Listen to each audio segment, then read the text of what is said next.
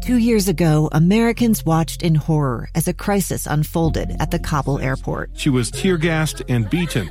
Images of thousands desperate to escape Taliban oppression filled our news feeds. More than 80,000 Afghans made it to America.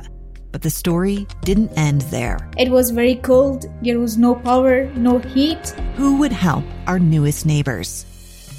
I'm Andrea Smardon. In Stranger Becomes Neighbor, you'll hear the stories of some remarkable refugees who left their homes and their dreams behind only to start over from zero. Their only possession was three blankets. And you'll meet Americans who stepped up to help them. You want me to come when you deliver your baby. What can one person do in the face of an international disaster decades in the making? That's Stranger Becomes Neighbor. Find us at kslpodcast.com, follow us on Apple Podcasts, or anywhere else you listen. Can the Utes make the Huskies sleepless in Seattle? Rivals has arrived.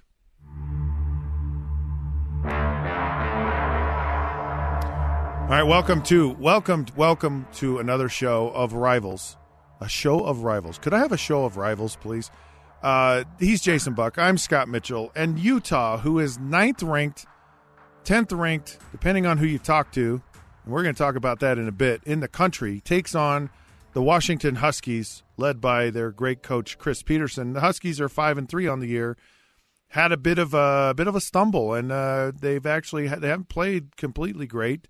Uh, a place they're normally really tough to play at home, and they've lost they've lost several games this year at home. Actually, uh, uh, take on this Utah team that I mean, oh my goodness!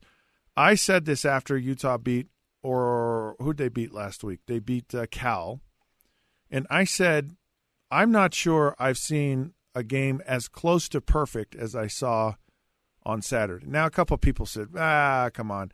The kicking game, they missed a field goal. And Coach Whittingham actually admitted he kind of screwed that up because he, he wanted the kicker to wait until the clock run had run down, and they were all kind of set up and ready to go. And he, he, he says, I felt like I kind of threw off the timing of my kicker.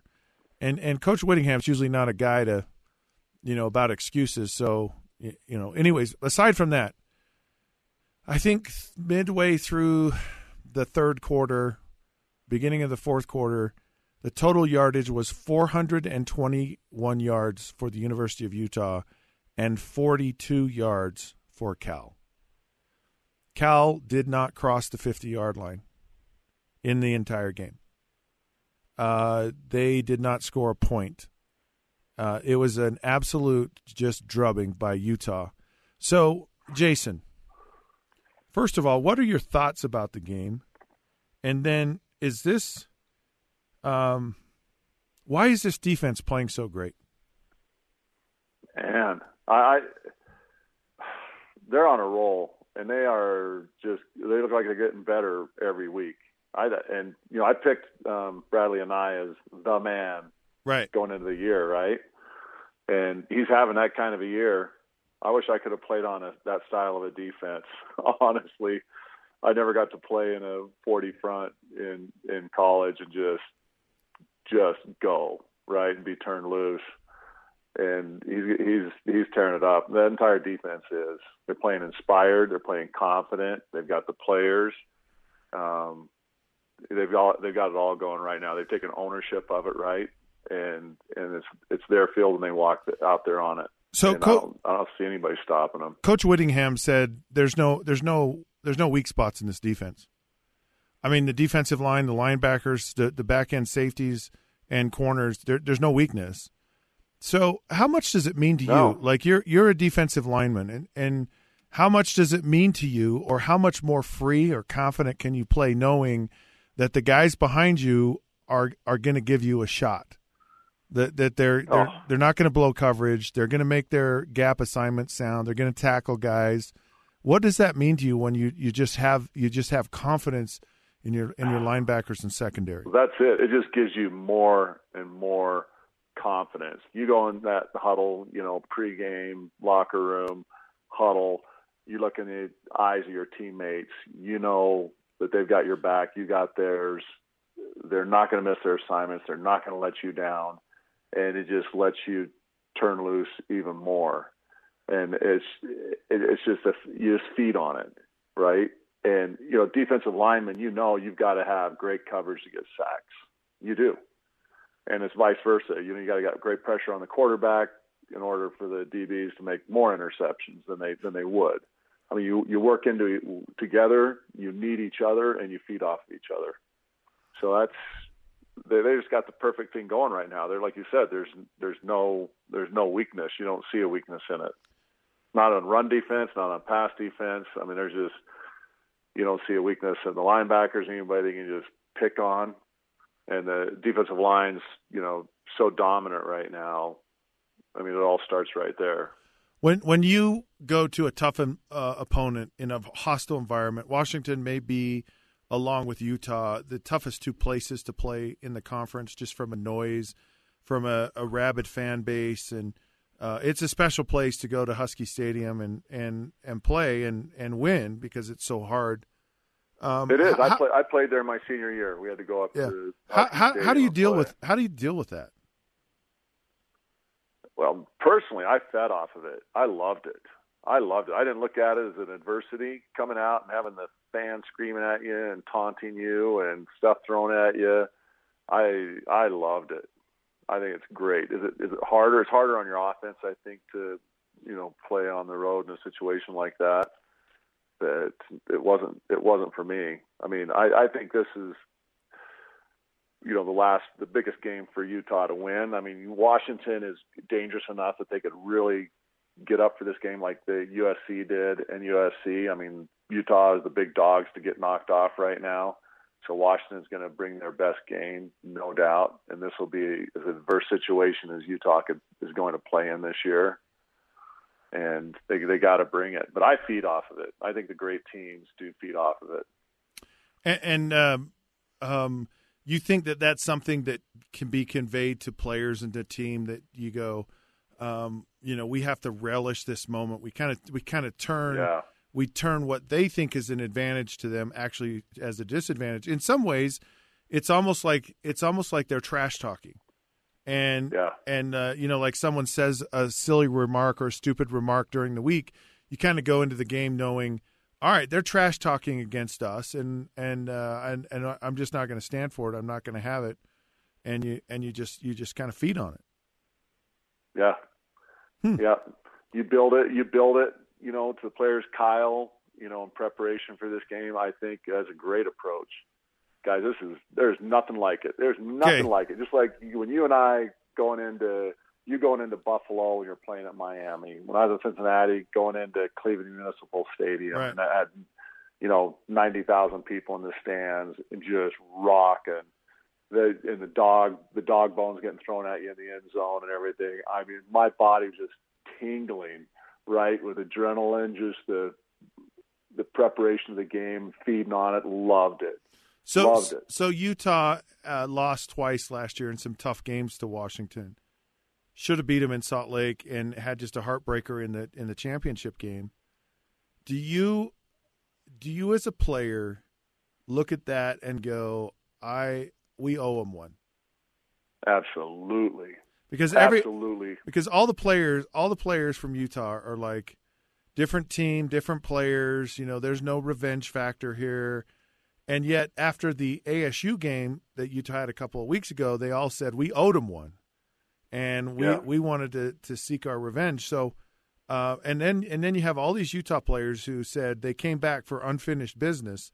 Well, the business that they had was uh, Washington beat them twice, and so the business is to win the win the the Pac-12 and go to the Rose Bowl, and maybe beyond. But it's certainly that. And uh, Washington's kind of the team standing in their way again. So, yeah. can you use that, and do you think they will use that as motivation? Absolutely. And players say, you know, that's just talk, right? To say, no, this is a new team in a new year. Yeah. Believe me, the guys that if they're underclassmen and not starting, whatever at the time that they we just lost to you know Washington the last couple times, they remember it. Well, and most of the guys are back, and the coaching staff. I mean, the whole defensive line's back. They, you know, yeah most of the secondary's back and and most of the linebackers from a year ago. So So they were Yeah. there. They were a part of it. All right. Um, part of it, and the coaching staff are part of it. I think it's an advantage for everybody. Man, they're taking care of business. They want it. It motivates them through from top to bottom, like from player to coach. This this motivates them and want this, and they know that Washington is in their way for a you know a dream season right now. um, we're gonna take a break. I want to come back because I think Utah is the best team in the Pac-12, and I think they're playing like the best team in the Pac-12, and the rankings just haven't caught up with it yet. And I want to talk about that in just a minute.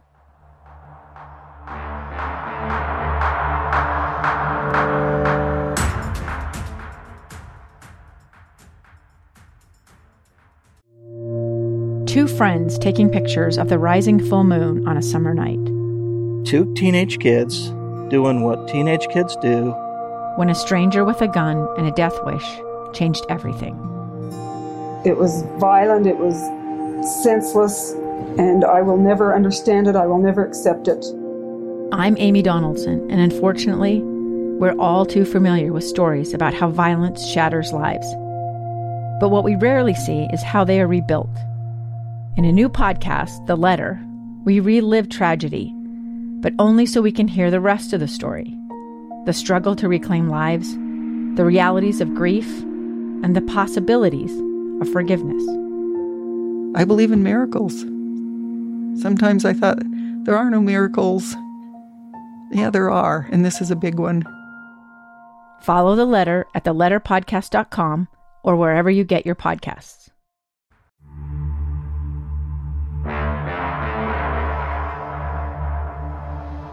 Welcome back to the program. I'm Scott Mitchell. He's old Jason Buck, and uh, of course Utah plays Washington this week. And I think this is kind of a bit of a rivalry for Utah. Washington's been a tough team uh, for the Utes to play, and and they haven't done well since they've been in the Pac-12 and lost to Washington twice last year. I uh, this year's a different year, and Utah's lost one game and they're playing as I think as good, well, definitely as good as anyone in the Pac-12 conference, and probably is probably in the top four or five best teams in the country. I mean, really, they're playing that good.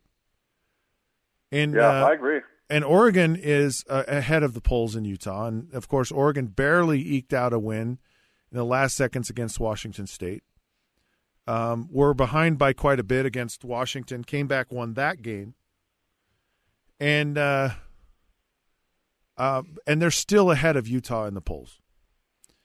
And and I really thought by Utah's performance and how well they played and how well they've played for the last month, I I really expected and thought that they would jump Oregon in the polls, and they didn't. What um, do you think Utah's the? Do you agree with me, or do you do you think Utah's where it should be? You know what? I, I agree. I think it's okay that Utah's where they should be because I think it just helps them. Meaning, it gives them another chip on their shoulder to have Oregon out there in front of them. Right. It's another. It's another, you know, thing to motivate them and to keep that chip on their shoulder, keep them hungry, and keep them fighting. Because, you know, I think they're in a great position playing out, you know, November here to move up in the polls and have a, a great shot at the playoffs. the only way Utah makes the playoffs. They go undefeated. Oregon goes undefeated. They're both somewhere five, six in the country at the end of the month, maybe maybe higher. Yeah. I don't know.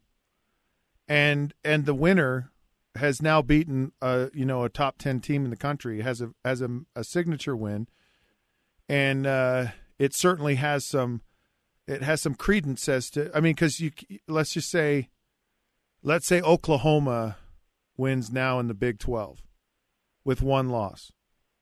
And what's their signature win? Texas? Texas is going to be out of the top 25. I mean, Texas lost three or four times this year. And their one loss is to like Kansas State. And, you know, Utah's would be to USC. You know, it's it's a it's and USC is a decent team this year. They're not a great team. So so Right, just the- earlier earlier in the year though.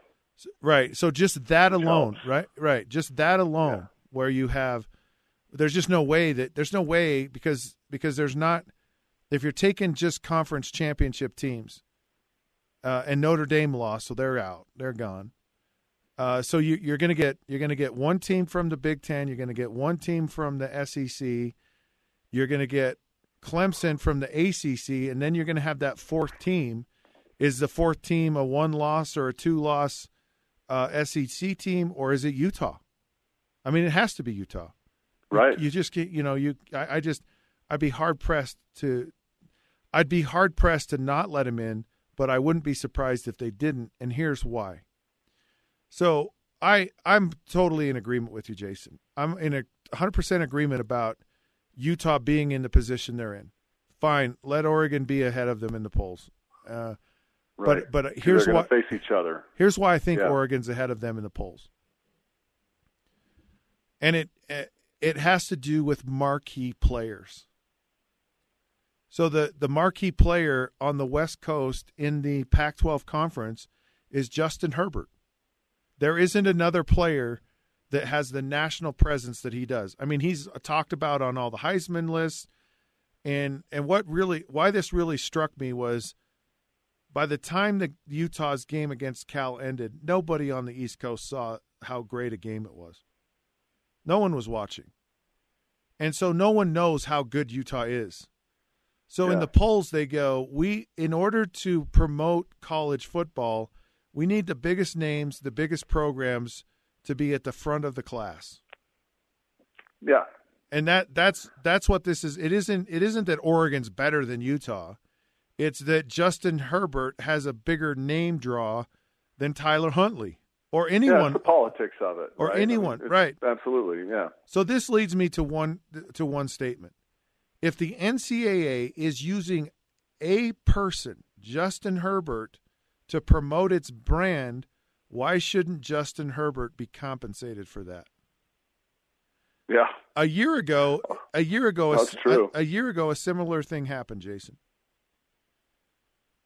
Utah, they were discussing about a potential uh, participant in the Holiday Bowl.